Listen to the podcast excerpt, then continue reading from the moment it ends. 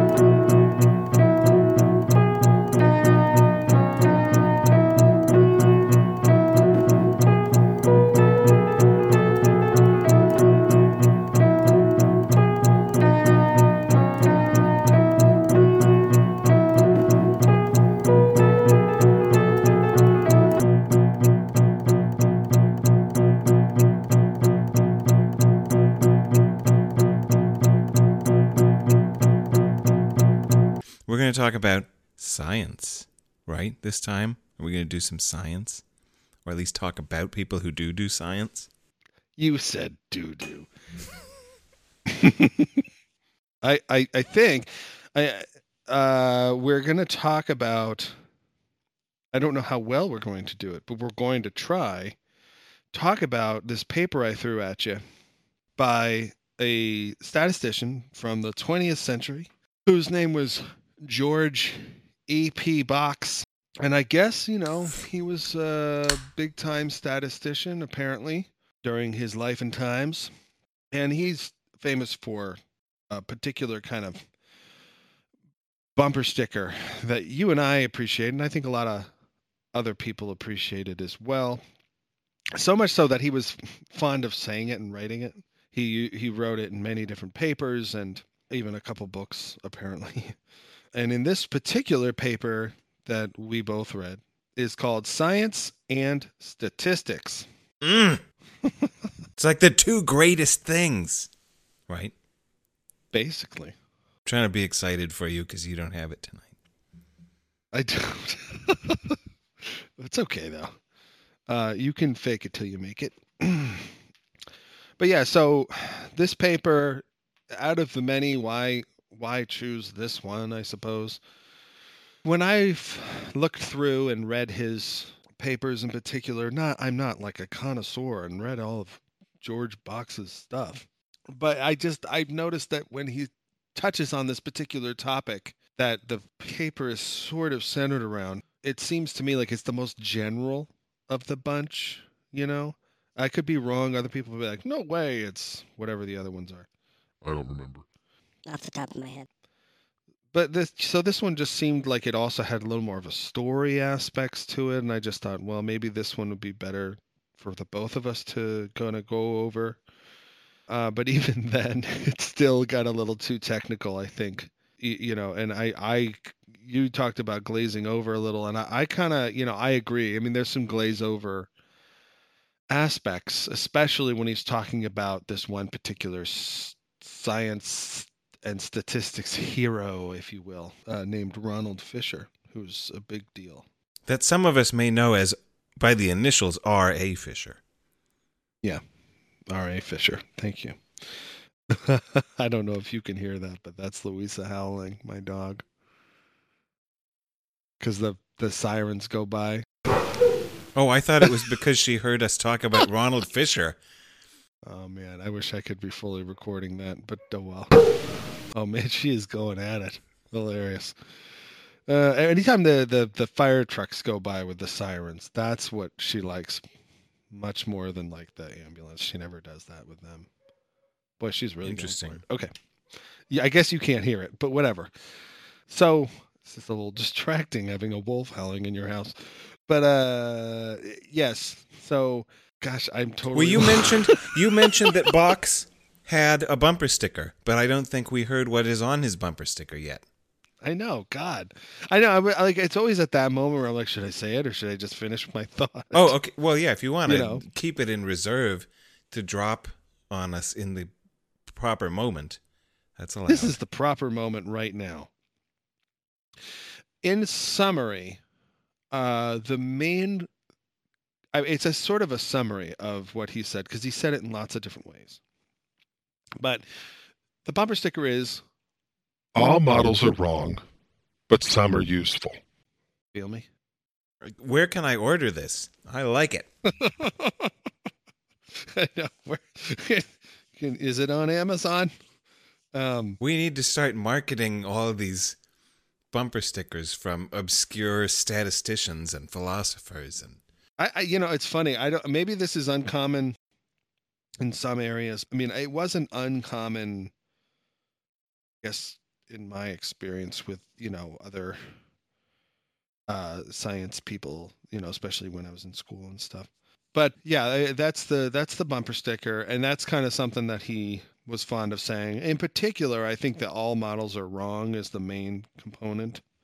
And then he was fond of saying, but hey, we can use some, you know, or whatever. So yeah. And so you're saying that was sort of his refrain that he would write in every paper. I picked up on it in this one too, because of course that's a lesson that I've been trying to argue for a while and gets a fair amount of resistance from some people. But yeah, in this paper I noticed that he just dropped it. It was just like, here's a new heading, a new paragraph. All models are wrong. Bam! Like, whoa! And he didn't really go into it or explain it or argue for it. So it makes more sense to me now to hear that's kind of Box's deal. He always, that's his little catchphrase. Yeah. You know, he staggers through Seinfeld's door and he's like, hey, everybody, all models are wrong and some are useful. Yeah, totally. And then the crowd cheers like, yeah, there it is. This guy's the best. Yeah. But interestingly enough, he goes on and on about R.A. Fisher and what a great guy he is and everything.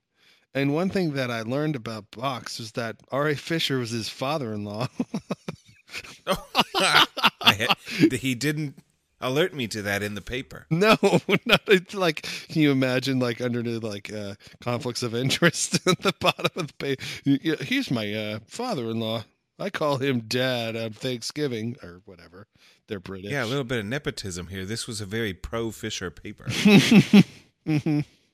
But, you know, Fisher, he doesn't need his son-in-law to help him any, in my opinion. Oh, yeah, he's such a big whoop that even I, all the way down the hall in the basement of the humanities building, have heard of him. Exactly. Right. And so I don't really have much of a format here, except for to say that we've, you know, read this paper. It's sort of a hodgepodge. I thought it's kind of just sort of like an old man throwing things out there. You know, I don't know how much... longer George Box lived for after, you know, this particular paper was published, but I think he at least had a couple books that were like textbook style or whatever that were published in the 80s. And this was published in 76, if I didn't already mention that. And so that's just, you know, something that we should always, you know, keep in mind when talking about the paper as well, is that it's not like the kind of artful construction that the last paper we talked about, which was by that T.C. Chamberlain guy about the method of multiple working hypotheses. That one was this like paper that just unfolded really nicely and, you know. Episode 17. Nice. But this one's just kind of like, bloop, bloop, bloop, you know, and then he goes into his daddy and he talks a lot about him. would you say that this paper was about, if you were giving your book report in 8th grade, the scientific method and how it interacts with mathematics, specifically statistics? If I was an 8th grader, probably. But me now would say it's really about the statistics as sort of an interface between different parts that are very important to science. So theory and practice is what he says often. Another person might say data instead of practice, but, whatever. I think practice is fine. How does that sound to you?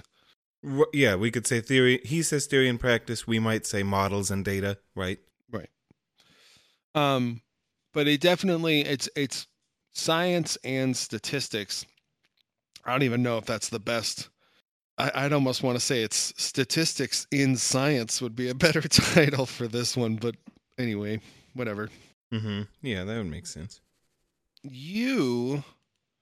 I think one way we could do this is you have a number of questions and things that are important to you. And I thought maybe we could take that strategy where you kind of have your thoughts about certain points and maybe ask me what you think or things that you think need to be addressed by the scientists in the quote unquote room. Wait, what? All right, you giving me the wheel, huh? Yeah. I'm going to go off-roading, and you're going to be like, where are we? What's the... And I'll be like, you said you didn't have a plan. You didn't care where we ended up.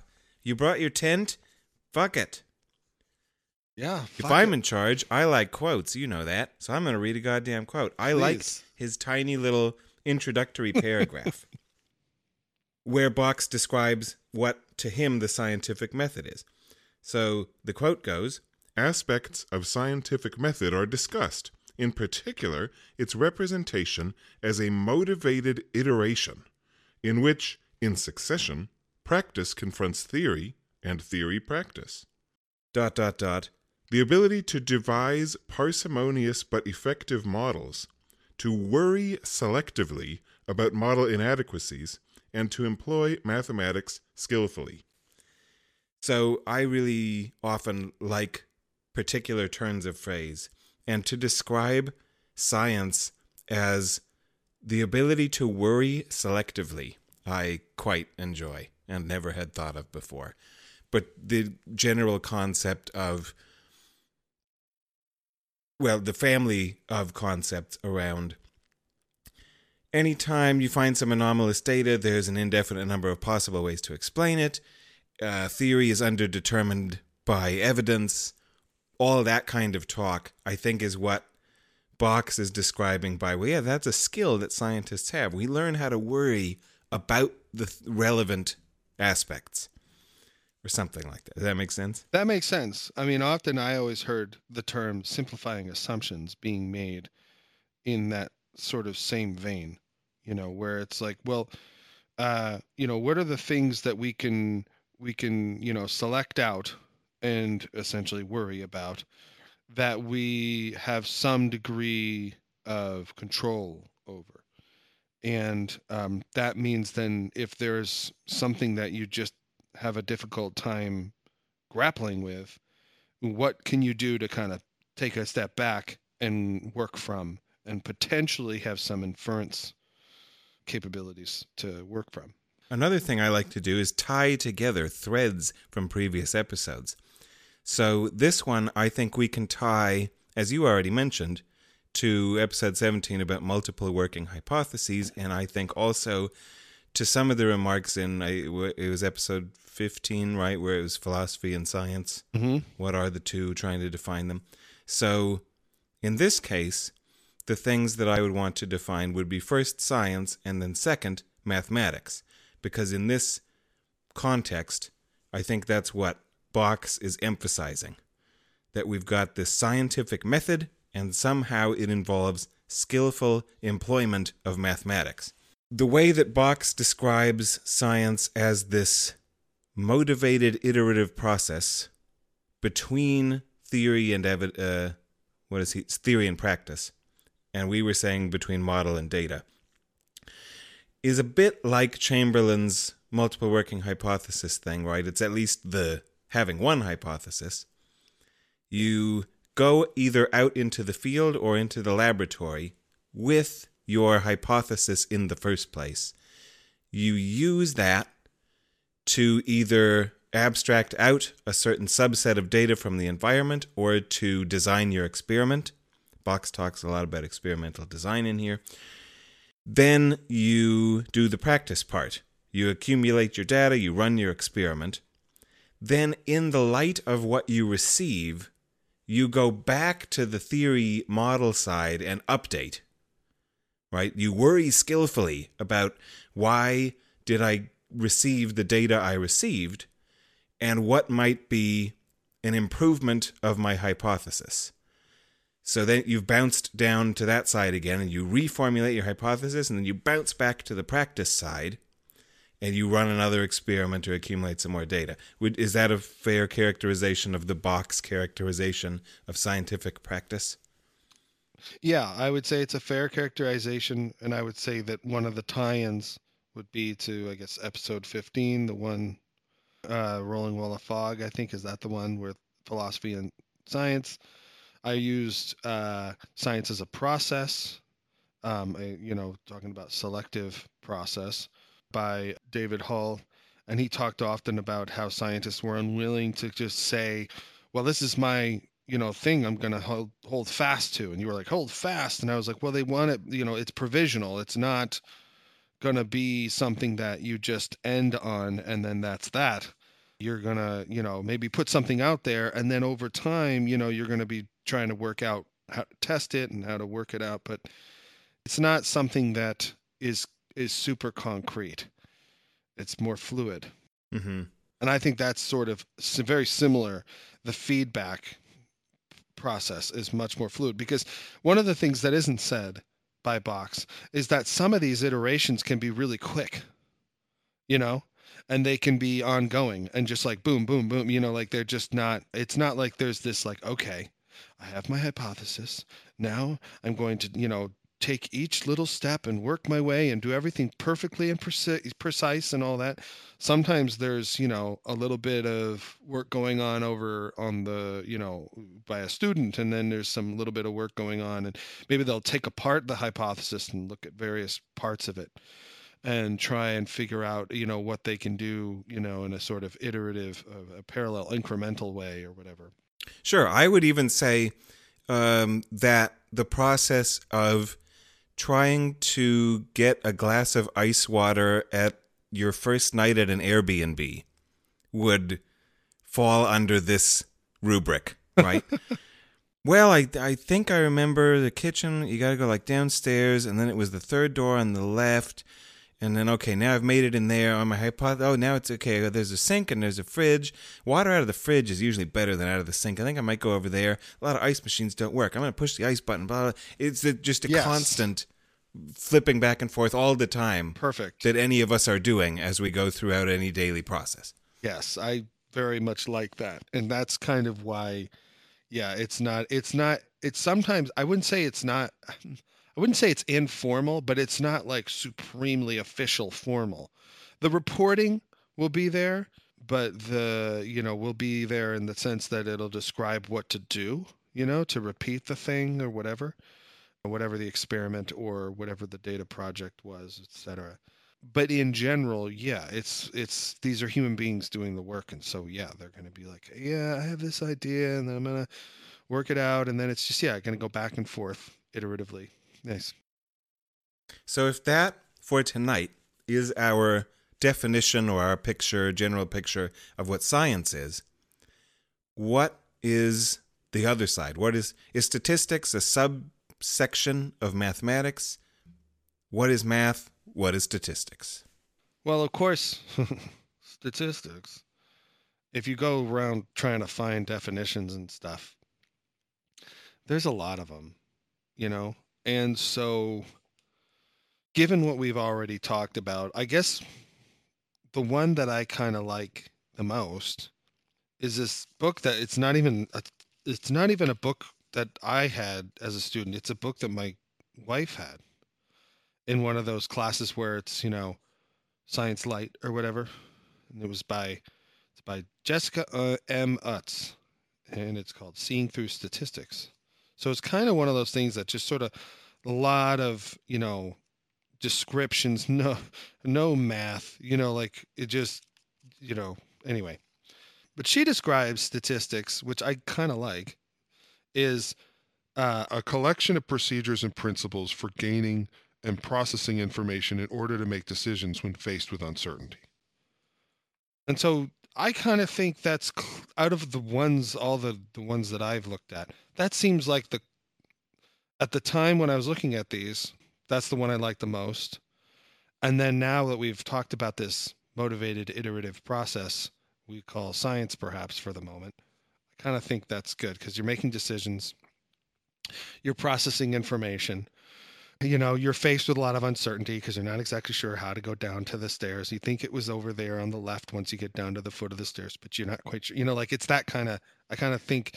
And so in some ways it doesn't have to be, in my thinking, absolutely underneath math. It's just a kind of maybe a methodological approach to helping make decisions. And the science is the feedback thing that happens.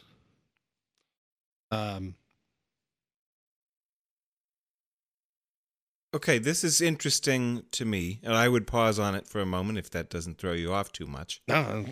Because and disclaimer, I don't know anything. I know very little about mathematics, and what I do is mostly from the outside. And statistics, I don't know statistics except for like playing poker or something, vaguely. And like 2 + 2 is 4 level. So to those of us who are outside the disciplines, does it make sense to you that we would think that statistics is a certain type of number shuffling, that it's just math about populations and distributions and probabilities and all that kind of crap? Yeah. But your thought about statistics seems to be more broad. And maybe you could throw that definition at us one more time and say a little more about what your version is. It's not my version, but I like it. Can I embed it in some of the actual discussion that she has, this Jessica M. Utts? I'd like more from Mutz. Okay. Quote! Anyway. The word statistics is actually used to mean two different things. The better-known definition is that statistics are numbers measured for some purpose. A more appropriate, complete definition is the following. Statistics is a collection of procedures and principles for gaining and processing information in order to make decisions when faced with uncertainty. Using this definition, you have undoubtedly used statistics in your own life. For example, if you were faced with a choice of routes to get to school or work, or to get between one classroom building and the next. How would you decide which one to take? You would probably try each of them a number of times, thus gaining information, and then choose the best one according to some criterion important to you, such as speed, fewer red lights, more interesting scenery, and so on. You might even use criteria on different days, such as when the weather is pleasant versus when it is not. In any case, by sampling the various routes and comparing them, you would have gained and processed useful information to help you make a decision. End quote. No, God! No, God, okay. Please, no! No! No! No! I think I see where it's going. To me, the bumper stickers part of the definition felt too broad, but that's the matter of taste, I suppose. Very broad, and I imagine you'll say, yeah, it is, because it even involves determining what the optimal route to drive your kid to school is, and it's involved in most things that we do. Mm-hmm. So in the cycle, so for those of those listeners out there who can't see the pictures that George Box created, he has this kind of circle, if you will. It's not really a circle, but it is a sort of loop where you start out with a hypothesis and then you go through a process of deduction where you get out of it this notion of, you know, some consequences that you, or expectations you would have of behavior of the system that the hypothesis is about. And you would compare that to some facts. And then from that, you would get what he's calling an error signal, where you compare the consequences to the facts. And then from there, you'd go through a process of trying to, from the, you know, this discordance or whatever, you kind of generalize a little bit and maybe modify your hypothesis. And then that would replace the initial one. And you'd start the process over again. Statistics, in my thinking, is just that point where you have the expectations and you're comparing them to the facts or whatever, the data that you collected, and you get that error signal. That's statistics. Is that part of the loop? Would you say that to do statistics, even in this broad sense, requires some sort of loop or multiple iterations? Yeah, I mean, it would be very similar to that idea that we just talked about with respect to science. So it would maybe even be, to an extent, it would be like, you know, almost like embedded, almost a fractally kind of thing. Like it's sort of a loop within a loop that has a very similar kind of iterative back and forth process. But I will say there are different kinds of statistics that do this kind of thing. For instance, like Bayesian statistics takes into account new information as you go around calculating the probabilities of events given other information. So it's still going to be there, but the actual whole process, it's like a tool that acts on the facts. Sorry. And then you go through with your actual process of trying to create an idea that is beyond just simply the back and forth or whatever. But what you were saying about going to get the glass of water, I think science is that way too. Like, I think it's also kind of like, yeah, I'm going down. But then within that, you can use statistics to help you make those decisions as you go along. Because I'm invoking other experiences that I've had with other refrigerator water and ice machines? Yeah, I would say to an extent there is that. Your decisions to go, well, I've, you know, got this prior experience that I'm going to use now in this situation. You know, maybe say the hypothesis itself is, you know, getting, you know, if I get a glass of water, my thirst will be quenched or whatever. Something. It's hard when you use one scenario and you try and apply it to everything. Yeah, now we're back into a classic philosophical problem of how do you know that the next piece of bread that you eat will be nourishing instead of toxic? But we're not talking about that tonight. Given that broad definition of statistics, how would you say it interfaces with science in Box's sense of motivated iteration? Well, maybe I'm not understanding your question, but I was thinking it has to do with that loop that he came up with, where you have a hypothesis, goes through a process of deduction where you end up getting some expectations about the hypothesis, consequences. You compare that to information that you've collected. Any, you know, incongruence or whatever that goes on between your expectations and what you actually collect then goes into the process of kind of generalizing about what those differences are in the data and expectations, and then coming up with a new hypothesis based on the new information that you have, and then starting that process again. Is that not what you meant? Could you put in bold the part of that which is statistical, or are you saying It's that entire process. That just is statistics. No, I was, the bold part would be the comparison of your expectations based on the hypothesis to the data you collect.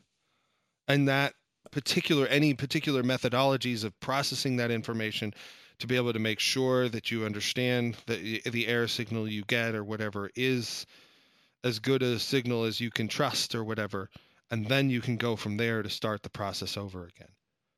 Okay, so that's this step at which statistics plays its most important role, not necessarily exclusively, but comparing my expectation with my results. Well, with the information that I collect, yes. But you may do a data analysis on the results based on, you know, the expectations that you have, and that's where, say, the mathematics comes into play. If you're doing a quantitative, if your data is quantitative, if your data is not quantitative, you might use other kinds of methodologies to deal with qualitative data. So, but this is all very quantitative today. It's not qualitative, but just know that there's another world out there of people doing qualitative data stuff, you know, and you can use something. What would be an example of that real quick? Like maximum variation sampling, you know, and that's sort of where you try and understand as much of the dimensionality of your problem set or whatever is possible. And you try and find an example of each one of the different, you know, changes in the variables or whatever, but you don't have a mathematical equation to work with. And it's, you know, the data you're getting is not quantitative. It's not a measure or even a particular observation in that you've like written down like category, like, oh, 50 times that elephant did this or whatever. You know what I mean? The maximum variation sample might be, just to use a simple example, you take the population of Oregon and you want to find the tallest and the shortest human beings currently residing or who have an Oregon driver's license. And is that maximum variation? And you're saying that's not statistical because there's one and only one of each extreme. I think to an extent it might be somewhat statistical. You're just trying to find all the extremes, because statistics is often quite a bit about extremes. And that's kind of another thing about statistics, is that you're trying to understand where you fall within the variation of the data set that you have, you know, where your data actually falls, or your particular event or history, or I mean, not history, but your particular event in the context of all the data. And that's kind of, but that's, maybe I'm throwing too much confusion in there. I would say you could probably do some kind of statistics on qualitative data. It's just not going to be like math based, you know, you're not going to be getting averages and, you know, variance, and you're not going to be doing those kinds of tests necessarily. And so one of the ways you want to kind of talk about the problem is you might use something like maximum variation sampling or whatever, where you can talk about at least all the various extremes that can be collected and have at least as fleshed out a picture of the problem as possible. But we've spent too much time on qualitative already, because I think this one's all about Fisher and statistics, and I do think that it's a better thing to talk about statistics in the quantitative sense than in the qualitative one. Okay, and that's how Fisher was working with it, you're saying? Yeah. But do you want to talk about who Fisher is and why he is the exemplar in Box's paper? Sure. Fisher is interesting because, as far as Box would say, Fisher was a scientist, like kind of as general as you could be. And he was just super inquisitive, very curious. He came out of Karl Pearson's lab. And Karl Pearson is another one of those big-time statisticians. But I think, as far as I can tell, Pearson was much more of a pure statistician, numbers guy than even Fisher was. And Fisher had a comfortable existence in Pearson's lab, but he decided to go to this particular research station, which I always have a hard time saying the name of, It's kind of like Worcester, but it's Rothamsted or whatever. I don't like that word, but anyway, I just don't.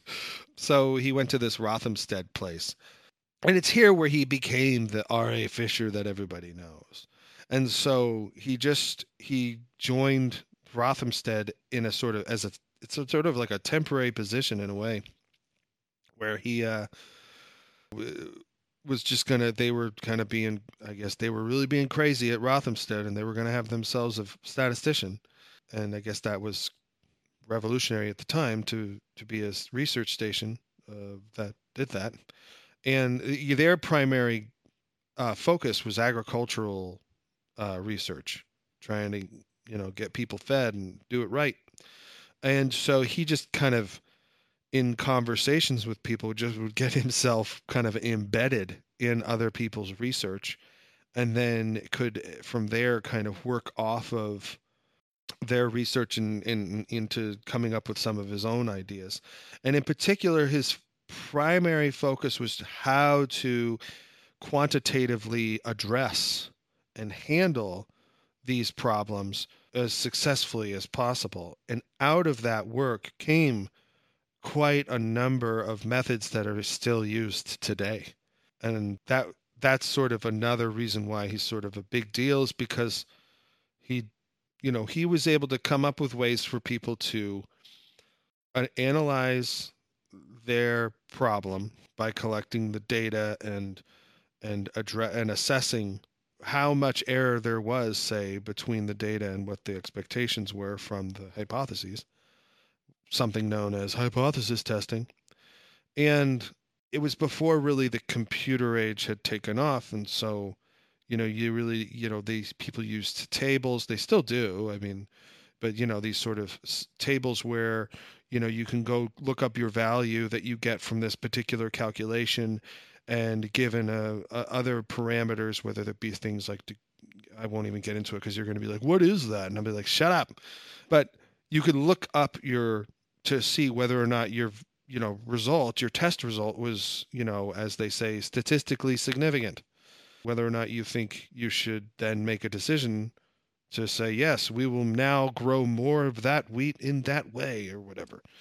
So that was, part of it.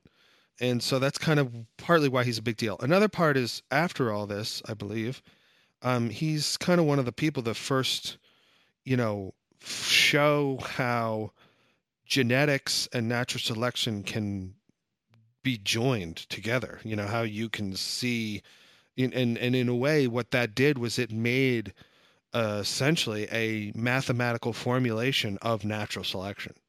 And it was a paper in 1930 that he put out. And of course I can't ever remember it. There's probably something as simple as like genetics and natural selection or something, and he was very prolific. Like he just was super like always pumping out volumes of work, And this guy Box talks almost lots of detail as if he spent quite a bit of time studying his father-in-law's works. I would if I was going to have Christmas dinner and if I was a statistician. So, so there's all of that kind of going on. And so he's kind of just a big deal in that sense. But it's funny because some people might say he's just a statistician. Others might say he was a geneticist. Some might say he was, just a biologist or whatever. So he did a lot of stuff. I think he was really had the pleasure of being at the very beginnings of something. Number one. And number two, he was also very ingenious. And so he was able to essentially set the table that everybody else kind of later would kind of sit at and kind of live by, so to speak. And why Box brings him up, in part, I think, is to argue against those who might paper Fisher as being a mere statistician. Box wants to emphasize, no, I think it's better to characterize Fisher as a scientist who did statistics sometimes. And what I recall from the paper is him going through a list of all these different ways that Fisher did applied mathematics, right? Yeah. Everything from well, you can find these little diaries where he like wrote down all of the weights of all of his children. Right? Yeah. He kind of obsessively, he had a bunch of babies, and all of them on a schedule, he would weigh them all and painstakingly write it down, and then do some kind of theory about how baby weight develops, or I don't know what he's doing. And then he goes out in the field and he's digging in the mud and in the cornfield or wherever, the wheat field or wherever he was. Muckraker. And he's a muckraker. So and that's what, I guess, for Box, makes Fisher a scientist. For sure. In this, as you said, this is a bit of a almost biographical story form article. And as I recall, the way Box tells it, Fisher started out being I don't know the technical term, but sort of a real-world data accumulator, that he literally would go out into fields and say, all right, on this acreage, we used this type of fertilizer for this many years, and here's the yield. And on this one, we used just pure, clean manure with nothing added, nothing else, and here's the yield of that. And it was very real world, whatever. But then he got apparently frustrated in various ways with the limitations of letting situations develop the data, so he became more of an experimentalist. Is that right, or what's the story there? Yeah, that sounds roughly correct. And he definitely, the real story I thought with the experimental stuff was just that somebody had published something out of Rotham's, whatever the hell that damn place is called. I've forgotten already. Rothstein Station. Remember Rothstein? Or Rammstein. Fuck, whatever. Yeah, I was like, I don't know, Rammstein? Yeah, I know that. Yeah. Sorry. That should be the song that plays after this. You need to listen to that tonight. You're like all angry and... Oh, for sure. Rammstein sounds like a good one to listen to. Du hast mich. What is this, Klingon? But anyway, somebody was like, hey, I think, if you had done that study, it would have been a lot better. And, I bet you could come up with a good experiment or whatever. And it got him thinking about that. Like, yeah, I guess I should do some sort of experimental trials and things like that to that nature.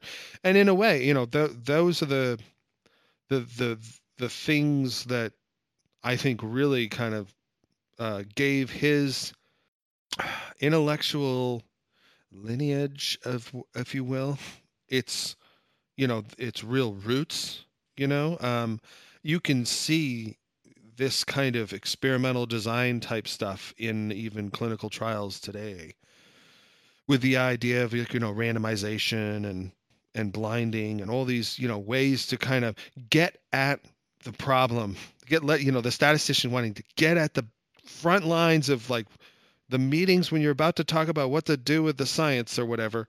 He wants to be there right at the beginning. And then you can start to help cater how the experiments might go. Get in there first. Don't be somebody who just gets this data and has to, work with it somehow, but really get in there in the beginning. And I remember actually one of his particular kinds of tests that he came up with. I remember a professor of mine saying, like, you could just do that before you go out in the field, run this particular kind of analysis. And that'll help you get a picture as to how you want to go about solving the problem or whatever. And it's called analysis of variance. And no, I don't want to get into it. I love the silence on the other end. Not even laughter. So there it is. Force it. You just pause on it for a while. Say it in a couple ways, and then you'll make them laugh. So that was kind of the general, I think, approach. If I said any of this very well, it's just that, you get in on the ground level. And I think he compared the statistician's role, or a person using statistics, as kind of more like the architect who's like, okay, let's make sure we, build this part right, that kind of thing. So that it'll stand up later. We can really kind of help ourselves here rather than get all bogged down in the muck. Additionally, I think this is also kind of, the early 20th century. I think this is a big turning point for science. I think where you can really quantitatively not just simply measure something, but that you can take multiple measurements and structure and almost, I say maybe guide how they go in a way that you can then feel like most confident that you are comparing the data you've collected from, essentially having a data model, this experimental design of how you're going to collect it, so that you can feel most confident about comparing that to your expectations. Otherwise, there's a lot of shit that might be going on that you weren't keeping track of, and you're like, oh, fuck, I don't know if, these results really are going to be comparable to what we expect, because there's all these things that happened, and I can't trust that the data is as good as it could be, And so that's kind of part of, I think, what his work really kind of came down to. I think this, I'm going to take a stab. I don't know that this is what you were saying, but you have a critique of experimental laboratory science that you have a danger of, quote unquote, falsifying nature by constructing artificial situations. In your fervor to isolate phenomena from extraneous causal influences, you can either fall under the illusion that you have succeeded, and now that which I am attempting to experiment on is isolated, when in fact, in reality, it is not. And there's some factor influencing the evolution of your system that you're unaware of, or that by removing certain factors from the phenomena, you have trivialized the results. That, you were able to artificially manufacture that situation in the laboratory, but that's not how it works in nature, and so what you have learned is irrelevant. So there's that line of critique. What I thought you might be saying is, statistics is one way of rebutting that line of critique by saying, the fact that we do it in multiple iterations, compare the results, analyze in different ways how they are similar and different, and try to figure out why they differed in the ways that they did. It's just the idea that, we ran it 1,000 times. So the quote-unquote same thing 1,000 times got these results, and we have different ways of analyzing them that might help indicate that we are onto something. Yes, but the statistics part, in some ways, we've kind of moved on to the experimental design part a little bit. So I guess I'll just quickly first address the experimental design part, and then maybe we can move on to some of the statistics that might go into it after the fact. So say you have like a clinical trial.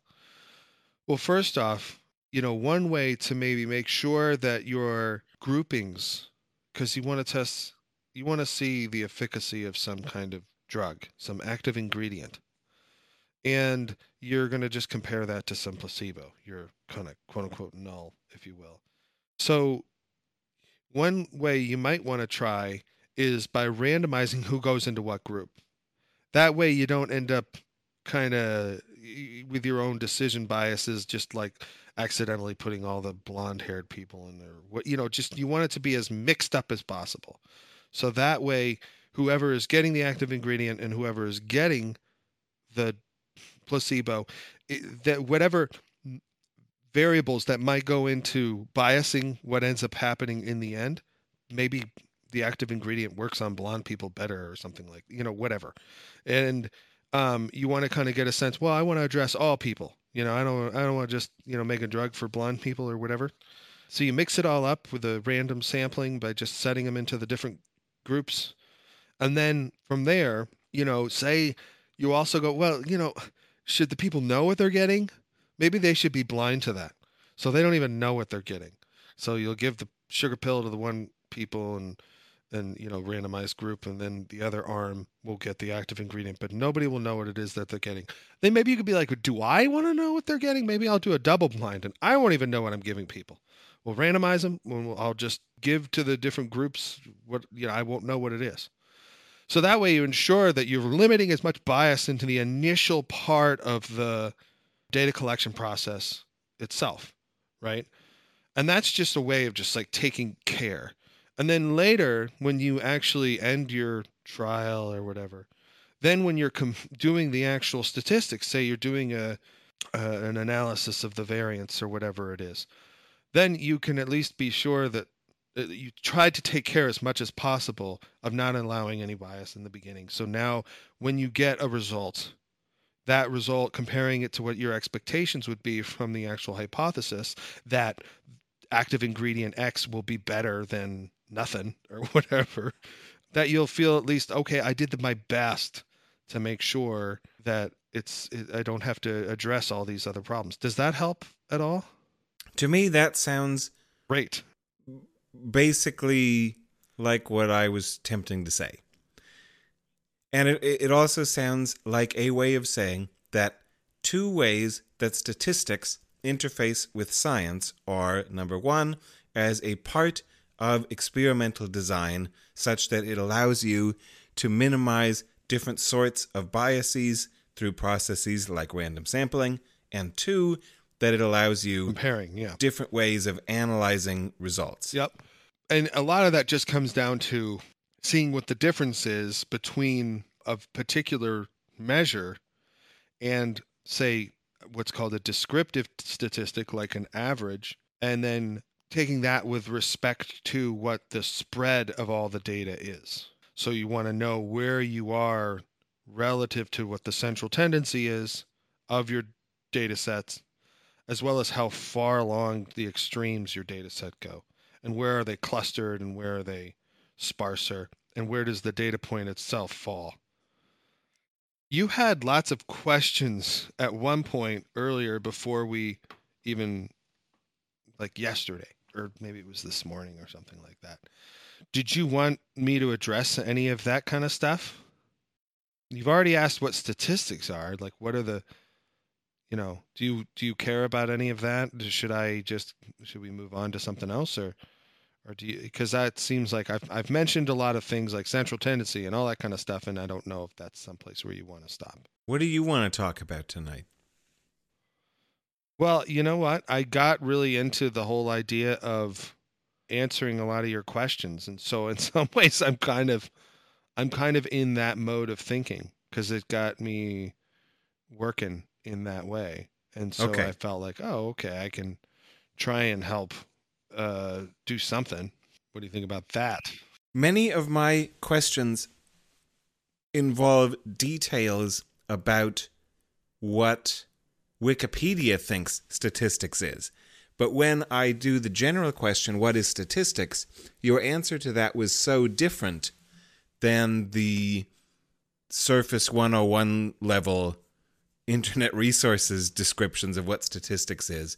I didn't know how to go into follow-ups, because there are lists of concepts that people talk about involving the mathematical statistics that I don't, like you were saying, central tendency or, you know, population and distribution and that kind of stuff. And that's what I assume that's where that comes from. Population is like your data points, and then there you plot them on some graph, and that's their distribution. And a central tendency is a clustering, and I bet cluster is also like a technical term. And well, there are like cluster analyses, but one of the things I think should be said at the outset, like what are the basic concepts? We're just thinking about just quantitative data sets and all that kind of stuff, like data that is, well, okay, I think at some point would probably be like, you know, what is data, you know, or whatever.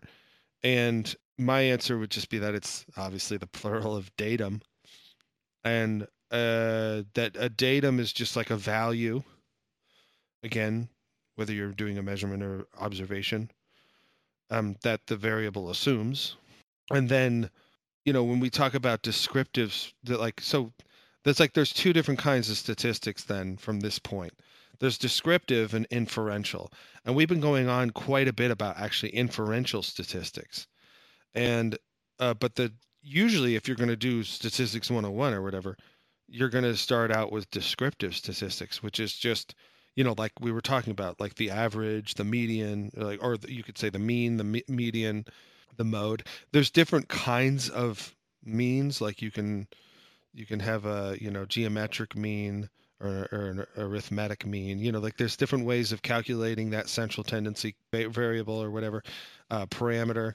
So, but I just think of it as just like is processing and communicating, the processing and communicating of quantitative data sets. And that's kind of the idea to me anyway, when I think of descriptive statistics. Also includes the variance, which is a calculation of the variation, and the standard deviation, which is another derived calculation from the variance that also helps describe this variation. And you can also get things like error from there. Statistical error. You can also get your confidence intervals and these kinds of things, which are all just trying to talk about the spread of the data. And then your inferential statistics, that includes the hypothesis testing and basically just like tools and techniques for how to relate quantitative data to our ideas. Like that's kind of what inferential statistics is to me anyway, as far as I could tell. So that's kind of that stuff. Population in statistics is sort of the actual number of events over some, though you could say some time period if you wanted. This is like all the fish in the lake, but you can't likely count all the fish in the lake, let's say, if you're just going up to the edge of it, but you want to get a sense for how many fish there are, or maybe you want to know what's the length of adult fish. Do they have an average length? Do you want to break it down as to male and female or whatever it is? And so you take a sample and you make sure you mention whether it's a male or a female or how many years, if you have a way of detecting that, how old it is. And this is like a collection of the events that belong to the population itself. But the idea, I think, in quite a bit of statistics comes down to the notion that you'll never have access to the whole population. You'll only ever have the sample. And especially when it comes to scientific problems and questions of that nature.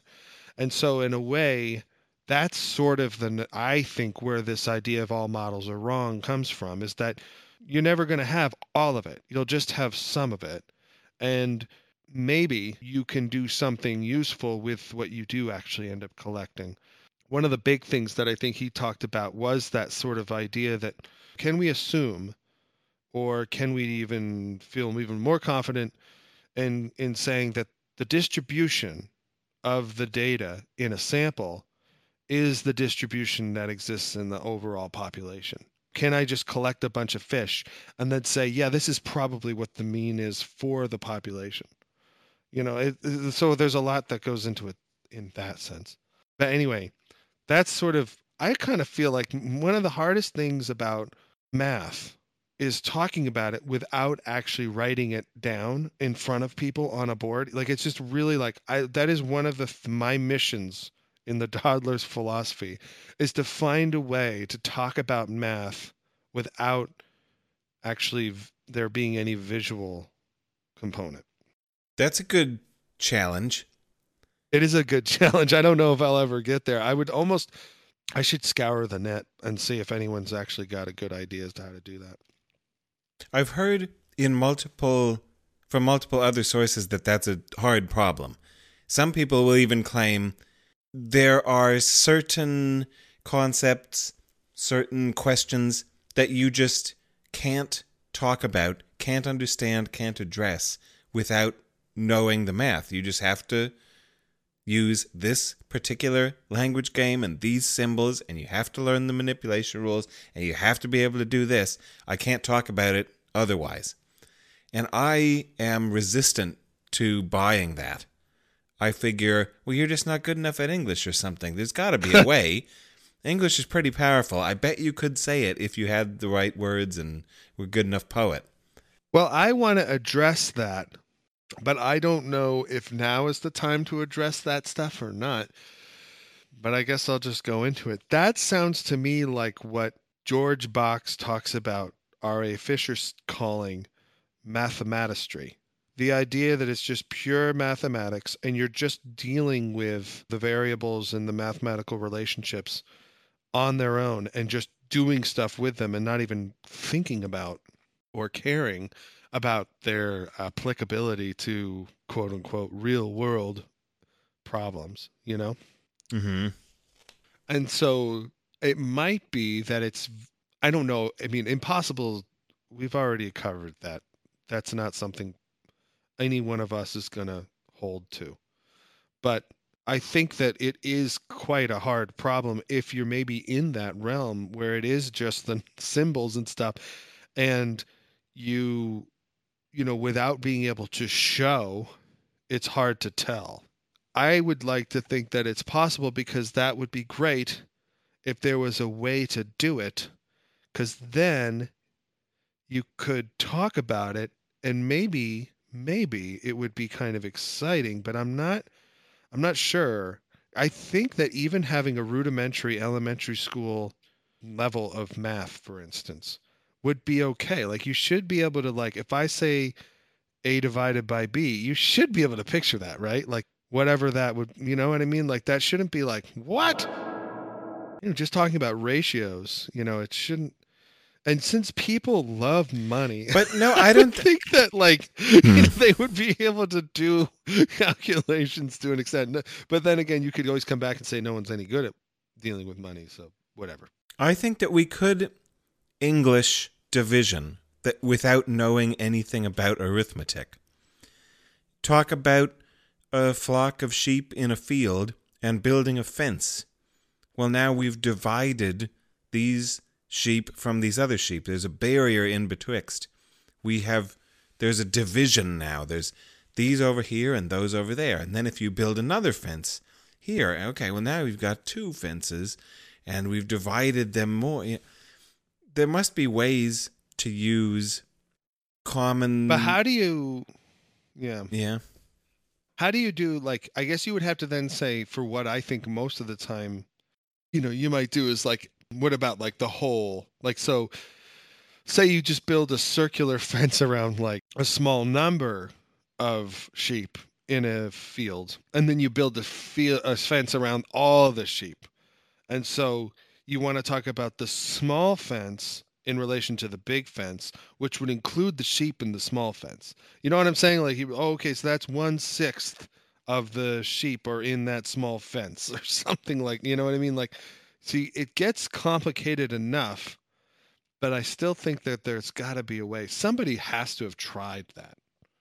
Somebody, you know, and so I just have to go and try and find them. Yeah, just watch old Sesame Street episodes or something. Yeah, fucking Oscar tried it. Oh, yeah. Anyway, so nonetheless, that's kind of boring stuff about descriptive and inferential statistics. Well, actually, no. I think the descriptive statistics are the boring stuff just because they're so simple and basic, and they don't really say a whole lot in a way. People love them in sports and stuff like that, but I think the inferential stuff is kind of where the rubber meets the road, where you're trying to do hypothesis testing and really trying to control complicated systems. Trying to control complicated systems by applying inferential statistics to your decision procedures. Is that yeah. I mean, it's all very. I mean, we're all very much, I think, in the realm of epistemology here, and so it's just just trying to get some semblance of order in what it is that you have gone about collecting, and also comparing that to what you're thinking, and that's what I would say. It sounds the way you're talking like we're in the realm of Texas Hold'em, at least in my brain. That's pure inferential statistics, right? First, you've got to know the basics, like the distribution of cards in the deck and how many players are in the hand and how many are known and unknown. And then you can add to that the Bayesian aspects, I suppose, of the history of the betting patterns of your opponents. And how have they behaved previously? Oh, well, the odds of them having a couple of sevens are X, but the odds of that person having them are plus or minus Y because of how they typically behave. They're a loose cannon or they're tight and blah, blah, blah. And it's all about attempting to use different types of statistics to make different types of inferences in order to develop behaviors, betting patterns, that will be long-term successful over, you know, make the right move. You'll always say, well, you can't base it on any hand. You could get screwed on the river, but it's still the right play because were you to run that on 1,000 iterations, you would profit by this margin, blah, blah, blah. I mean, that's one place where many people at least will be familiar with some aspects of statistics is games. Without question, yeah. You wrote at one point, experimental design and the arguments from absurdity. What did you mean by that? Arguments from absurdity is a phrase that I got from this guy, Rai Rai, a co-host of the Dollars Philosophy podcast, this like kind of half-assed attempt at being intellectuals by these nobodies. But that one of them would often reference certain tendencies of certain philosophers to make ridiculous or absurd arguments. Often skeptics will do this. They will posit something that we have no reason to suspect, but cannot be conclusively falsified, and use those as premises in their arguments. We briefly I talked about it a little bit earlier. That's what I was calling the critiques that some would point toward experimental science. That, well, you never know. Maybe you are running your experiment in a laboratory that happens to be in the tractor beam of an unacknowledged alien spaceship that is altering the atomic weight of hydrogen in the region of your laboratory, but it's different across the street. You know, whatever. These absurd possibilities that you can't rule out. Maybe some would say shouldn't have to rule out. They should just be assumed. The simplifying that, and that your answer, I think, to the arguments from absurdity are the simplifying assumptions you brought up earlier. Mm-hmm. But that's, by writing that, that's what I was thinking of, that there are potential lines of critique against, you can design whatever experiment you want. You might be wrong about what you have achieved with your design. Well, wait a minute. I mean, it's just another model. I think the idea is to say, this is what I went about doing. Some of these particular moves, these are the reasons why I made them. And if these things all are agreeable, we can then move forward and talk about the results of the experimental test or whatever it was. When I say you have better control of complicated systems, it just means that you have a consistent way of working with them in that you can say, well, I did X, Y, and Z. Maybe that's not the best way to go about it, but we have a record now of going and doing X, Y, and Z.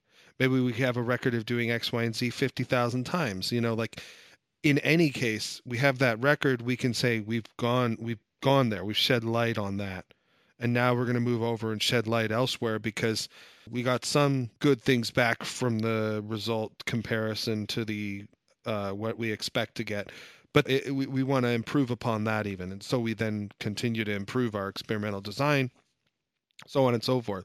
So arguments from absurdity then are just like way out there and it's nothing we can control because, again, it's an alien spacecraft, invisible, it has its cloaking device on, and it's controlling, it's got this tractor beam or something like that. It's just beyond the control of early 20th century agriculturalists, you know, like, but we're out here muckraking.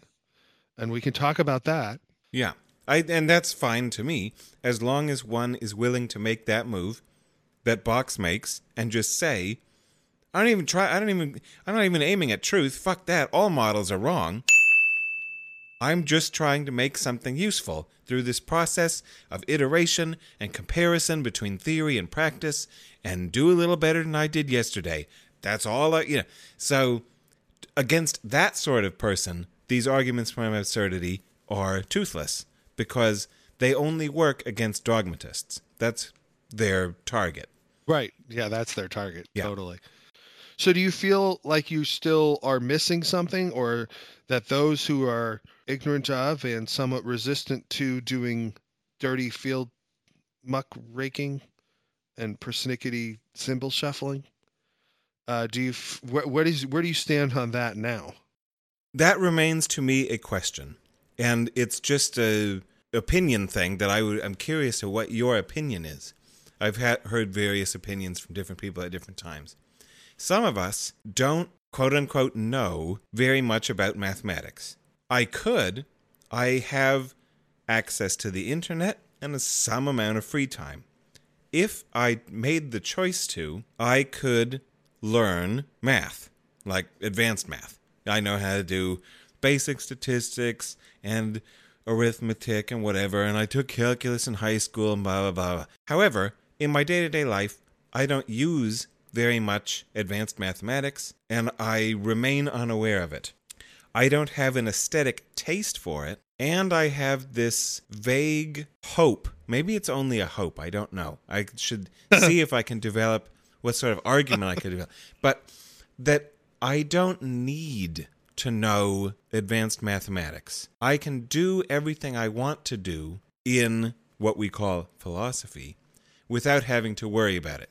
For example, one of my prior acquaintances and I would discuss what they call, quantum physics or quantum computing or the philosophy of the mysteries of quantum, whatever.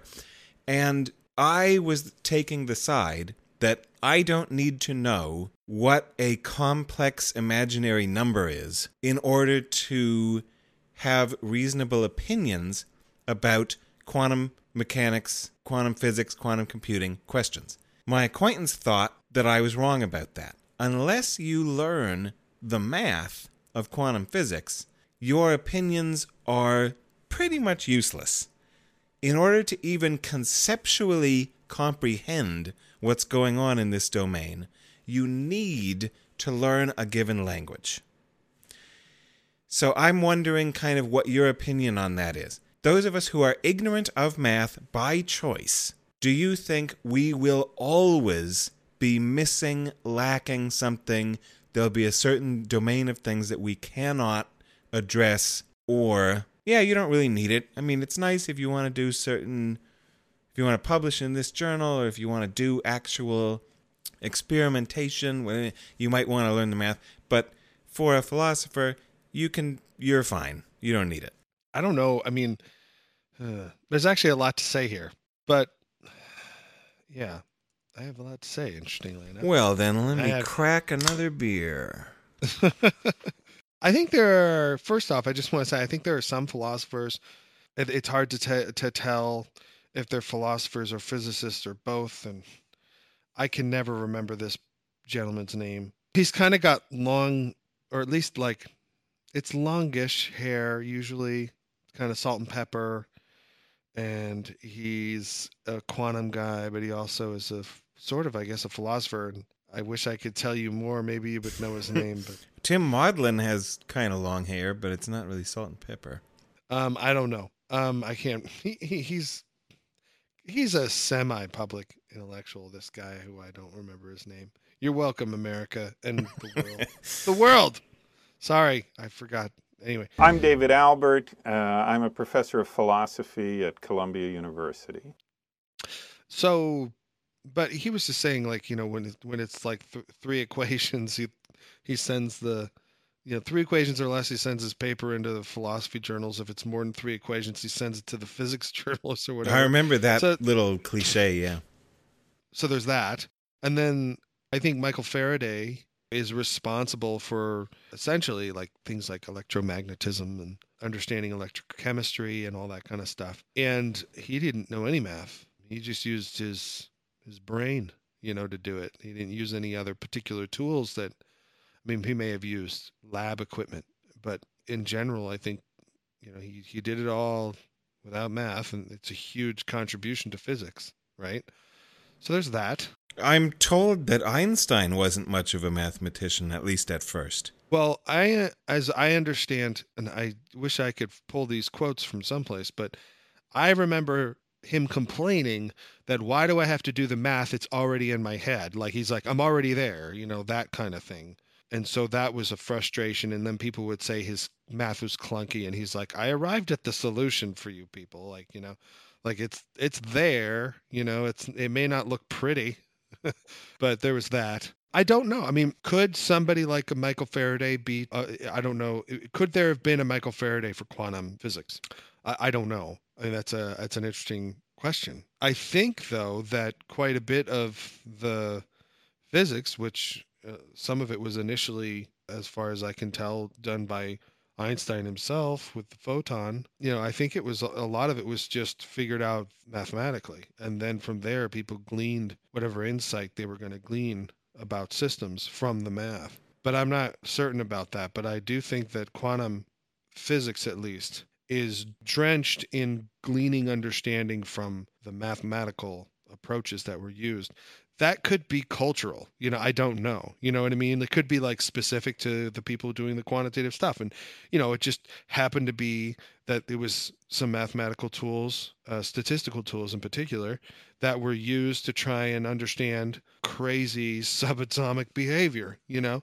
And it was taking different variables and putting them together and seeing what output were that was crazy, because your expectations would be different than maybe what some of the results turned out to be. Spooky behavior. And so now that we have that information, right, now that we've gleaned from it what we know or understand, we can still, I think, describe it, and it can still be understood. That would be my position. Not that you would absolutely have to have math, you know, the understanding of the mathematics to understand the behavior, because I think that's the whole, eventually it gets taken over into the other realm. That would be quite a thing for only those who understand it mathematically to wield or hang over those who don't. That would be some interesting power play if scientists actually were greedy in that way, which they aren't.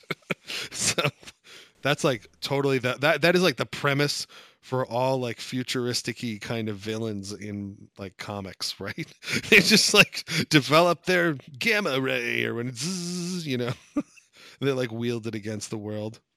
Anyway. But weren't you having those suspicions or considering that position earlier when you were talking about, wouldn't it be nice if I could find a way? One of the challenges I have on the Dollar's philosophy is to describe concepts that are typically accessed through mathematical manipulations in non-mathematical ways. No, I want to know how to speak math in English. Do you know what I'm saying? So I can't speak English in English, because that's what I just fucking said. What? I mean, oh yeah. No, I mean, not that. Like, for instance, when we talk about the population or whatever, or, you know, some other kind of like taking the average, we can talk about central tendency, right? And we could talk about variance by talking about the spread of the data. And anybody can kind of have an idea about, you know, spreading something out, right? And so, and anybody can talk about like things clustering together. So we can use that to talk about the concepts. But I'm literally talking about the actual equations. Like, how do I say the equations in a way that people then understand what I mean? And that would be awesome. Because then you could take that and sort of talk about the concepts as well, rather than, I don't know. That's the biggest thing. That's where I've always come from in my own searchings, if you will, is I want to know how the calculation is done, because usually people have something to say about things, but they say it in a way that makes sense in English. But then, you know, it's like, yeah, but how did you calculate that? You know, oh, well, you know, like, and so you kind of want to know the details. Well, I do anyway. So that's the issue. Things are communicated in various ways. And I was wondering if there's a way to communicate. Like, for instance, if I was to say the sum of all the data divided by the total or something like that, and that's the average. I have low confidence that this will be a useful contribution. But you know those videos that they will show in psychological experiments where all you have is a sort of bell curve looking shape and a triangle and a circle or something. And then you play it as a cartoon and there's some motion. And the circle's trying to roll up towards the top of the hill and the triangle like pokes it and it rolls back to the bottom. And that through this very minimalist geometric representation, most audience members will tell very agent psychological based stories about the triangle's a fucking asshole. The circle was just trying to go where it wants to go and it was a jerk. And but, you know, all the is in the actual data is just shapes and motion and whatever. So given that sort of thing, I don't know if this is an avenue that you might explore in your project, but a possible answer might be make a narrative. Characterize these things. Make them agents. You know, oh, well, F equals MA. Well, F is for the fabulous Phineas. And he was this knight and had a sword and a white, and tell it as a story. Perhaps, I don't know if that's, might be part of an answer. Might be part of an answer. Yeah, I mean, there definitely is. I thought of things when you said that. I don't know if they were aligned with what you're actually saying. I hope they are, but definitely thought of things. Well, this has a lot to do with all models are wrong, but some are useful. Off-roading. Anyway. So your answer to my general question, I guess, was you don't think that mathematical ignoramuses are necessarily benighted from a certain conceptual realm, that you suspect that we should be able to get there with English alone. It's just a challenge, perhaps, to express certain concepts in English, and it would be easier if you first went and learned some sub-branch of mathematics. Let me put it this way. I suspect that you can, well, I'm pretty confident that you can get to the same places through other means. English being but one. So I would say, you know, rather than pitting simply English against math, that there might be other ways to think. I think about Temple Grandin. She's an autistic woman who is probably, I don't know how old she is now, but she's a biologist and she came up with lots of ways to come up with, you know, ways for domesticated cattle and you know, sheep and whatnot, livestock owners who are going to bring them these animals to the slaughterhouse or bring them to be branded or whatever it is. She came up with lots of different ways to make the animals, number one, feel better about what's happening, and number two, make them easier to handle by the people who are trying to move them from A to B or whatever. And some of the things that she did are very geometric, but she doesn't use any math. And she also, I think, to an extent, somewhat struggles with English. But she uses this other way of getting at these problems. She came up with this one spinny thing for how to get cattle from one place to another, and is to like keep them moving and going left or whatever. And so then they kind of get shot out into this other pen or whatever. And it's a way to just make it a smooth transition to get them from one place to another or whatever. So, I mean, and she just thought about the geometric shapes, and she also thought about what it would be like maybe possibly for them, you know, based on other information that she had about them. So that's kind of another way to solve the problem without you necessarily using English, but it's not math in the, you know, symbolic way of doing math, you know? So anyway, all I'm trying to say is that there's other ways to possibly arrive at thinking of a solution, coming up with a solution to a problem. Some of it could be math, some of it could be English or any other language like that, or some of it could be this kind of geometric spatial thinking or whatever. You weirdos who say you think in pictures. I love how you always go, who say. Yeah, as well. I mean, you're using the English language. Because I say that I'm the sort of person who thinks in words to such an extent that I can't even comprehend what these other people who claim they think in pictures are talking about. I don't even know what that would be like. That is so strange to me. I would think that there's more people who don't think purely in English or whatever. That would seem like you've gone beyond, above and beyond. You know what I mean? Like you're evolved, Harlan. I try. Right? Because you would think that before there was language, even maybe before there were convincing grunts, organisms had to do something, with their nervous systems to, whatever's going on in their brains. They're calculating as they're chasing after prey and anyway, whatever. Competence something's without comprehension. Bumper sticker. Yeah. You have anything else you want to say? No, I have two things. That is so good. Classic. Hit me. Number one is a quote from the box paper.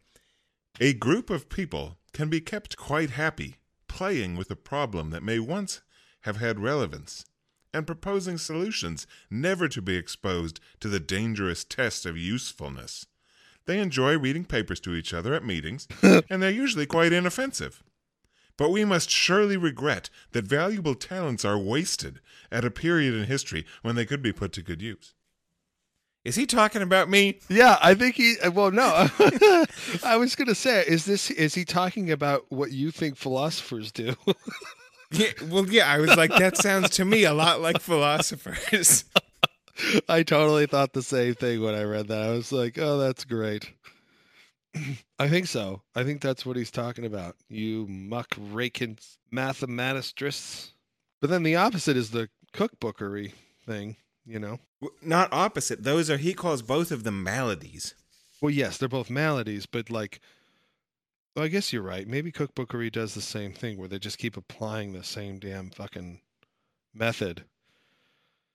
To an extent, I have Go ahead. His definition of cookbookery is the tendency to force all problems into the molds of one or two routine techniques. Just sort of, when the problem comes up, you go to the cabinet, you open it up, you pull out Betty Crocker, and you say, how do I make a fucking blueberry muffin? And then you flip to the page 274, and you do that. Yeah, no, sure. Yeah, and I was going to say, you're like, how do I make a blueberry muffin? And you would be like, premises and conclusions, of course. I think that's... But, it's funny. When I think of the cookbookery thing, I think of more of the scientists who learns a few methods in their dissertation when they were doing their PhD or whatever, and they really learn them well. And at the time that they learned them, they were kind of the centerpiece of their field or whatever. And so now wherever they go, they just apply those methods. And somehow they're like, we'll just apply these methods here and we'll get our results and everything will be great. And we'll publish those papers and blah, blah. That's kind of sometimes what I think about cookbookery. Because one of the things he talks about with his love of Fisher, this box guy, is that, Fisher was not satisfied to do that. He was always trying to artfully apply math to the problems and try and solve for a number of issues that arise when trying to do any kind of science on the muckraking or whatever. So that was kind of something that I kind of picked up on as well, was that I just kind of like, oh yeah, that's kind of those people that just kind of, are just coming out, and just everything's a nail to their hammer because that's what they know. The quote that I liked about that, I think that is about that, pure mathematics is concerned with propositions like, given A, does B necessarily follow? It has nothing whatever to do with truth nor real life. In applying mathematics, we make assumptions about the real world which we know are false, but which we believe may be useful nonetheless. And that's another way of his, to express the models are wrong but useful. Yep. Yeah, he says it all the time in various ways. It's hilarious. And in different venues for different audiences. And, you know, I imagine that for these kinds of papers, he would just cut and paste things he's already said and, you know, put them in different ways. And anyway, and that's why science is better. Yeah. So anyway, I wanted to get that little insulting paragraph about philosophers on there. I liked that one. Number two of the things I wanted to do while we're here, because I'm going to forget, it's not relevant right now particularly, but I'll forget it by next time. Okay. So I want to ask, what's your take on my proposed current definition of mathematics that conveniently I think you have a text version of for the listeners who won't be able to follow all. Anyway, so is mathematics a system of symbols and manipulation rules such that there is a pragmatically useful degree of isomorphism between the behavior of the symbolic model and the set of phenomena that some community intends to describe and or predict by the employment of that model? Is that a fair definition of mathematical modeling in science? I think so. I think I also decided to try and come up with my own. And you tell me if what I'm about to say matches with what you've already said. Okay. I would say mathematical modeling. What a couple of jerks we are. Is that's why everybody loves listening to it. I would say, to me, when I think of mathematical modeling, because I wasn't satisfied with what was said about it, not you, elsewhere, it's the use of numbers and quantities to determine relationships and outcomes within and between symbolic systems. Does that make sense? Does that help you? Does that say what you were saying? You probably have to say it again. It had the word determine in there, and it made me balk. I don't know. Estimate? Is that better for you? The use of numbers and quantities to determine, approximate, estimate, to, you know, come up with a value of the relationships and outcomes within and between symbolic systems.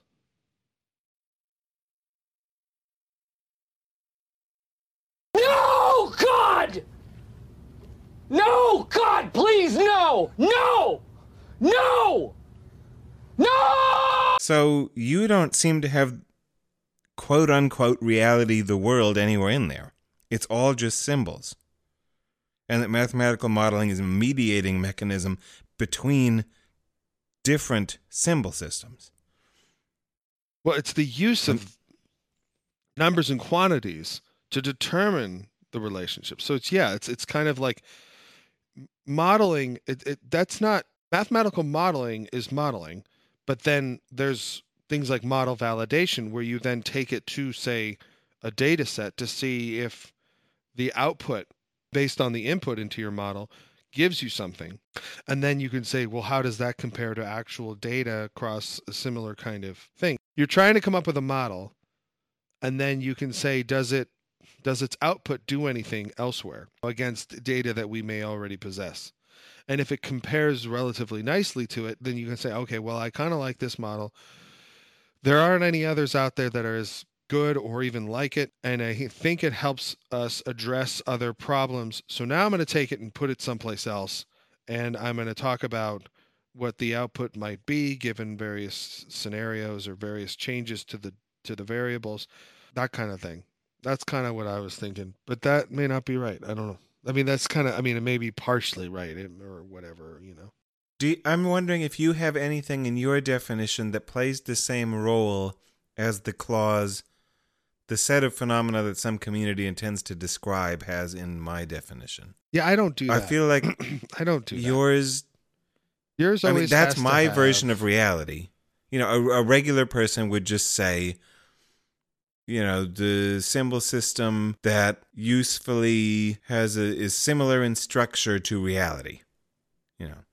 But I would basically. I don't know. I mean, to me, mathematical modeling, I don't know if it necessarily has to model reality. Could model a model, could model a model of that model's a model. I don't know. Right. So I was just thinking that just in the sense, I was just using these quantities to determine relationships, you know, and work out outcomes within and between these systems. I don't know. I guess outcomes also means more to you than me. That's a word that you, that's a term of art for you that I don't appreciate. What's outcomes? Outcomes is just the output of the model. And so you're looking at the output, and if you change certain relationships between variables, maybe you remove a variable, maybe you put one in, you're wanting to get a sense, okay, F equals M times A. That's a mathematical model of force based on mass and acceleration. Can you get another estimate of force using other variables besides mass and acceleration? You know, like, and I think you can, you know, there's lots of different ways to, you know what I'm saying? Mm-hmm. Okay. So I should have probably thought of examples to apply it to. But the one thing that you like to do is you like to involve the community and we're talking English and all that. And I'm like, fuck that shit. Just, you know, go pure. But that's what's happening. You can't get out of that. Well, no, we're in it. Yeah, because you're in it. So mention it. Why? Why is it that? Because otherwise you're a fish. Yeah, swimming in the water that you don't know is there. No, we just removed the part where we don't know it's there. We just kind of, you know, we don't talk about it because we don't need to. If you don't talk about something, you forget it very swiftly. But it's... I think we need to make this stuff explicit. No. Lest we... I think we just need to have a philosopher on hand to be like, what's least in least squares? Oh, God. Just to remind us that there's... fucking explicit things that you want with you and Alfred Korzybski.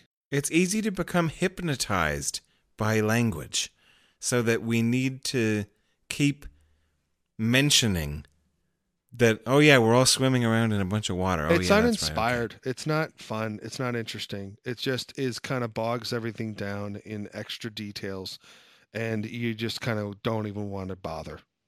That's why I don't like it. You know, not everything has to be fun, you punk. You know, kids, goddamn kids, get off my lawn. Yeah, I know. Jesus Christ.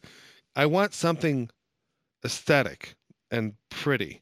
And I know there's lots of scientists out there just because it's pretty doesn't mean it's true or whatever. Just because it's pretty, you should doubt it extra. Because being pretty just means tickling your chimp. Your aesthetic judgments are not determined by any cognitive mechanism. What? You're not, you don't choose what you think is pretty. What you think is pretty is determined by something out of your control. Well, that's your I accept evolutionary that. And developmental heritage. Absolutely. And that's not something that we ought to epistemically value or trust in any way, because that's not it doesn't track anything. What? It starts. Get out of here! No, absolutely not. It may be that aesthetic appeal or whatever is a chimpy quality, and I'm fine with that. I'm not disagreeing, but it's a quality that brings me closer. Otherwise, I'm not gonna go towards it. And I am a little wondering if your whole aesthetic quality is just different, and that all this explicit detail and the consistencies and all that kind of shit is all just something that you are is aesthetically appealing to your chimp, and we're all just a bunch of fucking chimps. And so long as we keep moving forward and we keep talking to each other and having dissonance between our different aesthetic appeals, then we start to maybe let ourselves kind of get acquainted with our biases and maybe become a little more honest and try to do a better job as much as possible, even though secretly we think the earth is only 6,000 years old or something like that. That's a joke from the inside fucking, joke, you know, for Dawdlers fans. One critique that I've received about this podcast, to get a little meta, is that we agree too much. So here, perhaps we've found a region of current disagreement that we could attempt to resolve in a future episode. Why Harland is Wrong. Episode 23. The best one. Save it for 23. I don't know. I mean, I think there might be some stuff here to talk about. Okay. Sounds good to me. I can't tell if this was like, if we were just muckraking through this whole thing or if we have done something special. Probably not special, but I don't know. It's the first word that came to mind. I'm told that it's best not to attempt to evaluate your own work. Just fucking do it. Push stop on the cassette, eject it, put it out into the world, and let them decide. Cassette? What are you talking about? Cassette? Be clear, man. I don't understand. Your listeners don't understand you. For those of you who are under 32 years old, there used to be these things called cassette tapes. It's like a VHS tape. Everybody knows that, right? Oh, wait. Oh. Chuckle. All right, well. Till next time, folks. Play an appropriate song. Why don't you? All right. And go.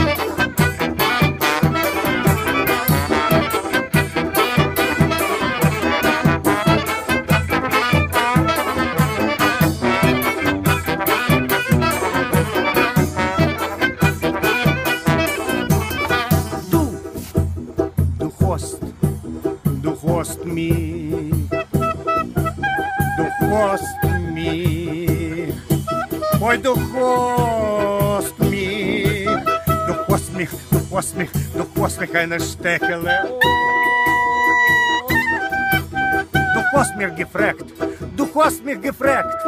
hast mir gefragt, ob gar nicht dir gesagt, willst mir sein?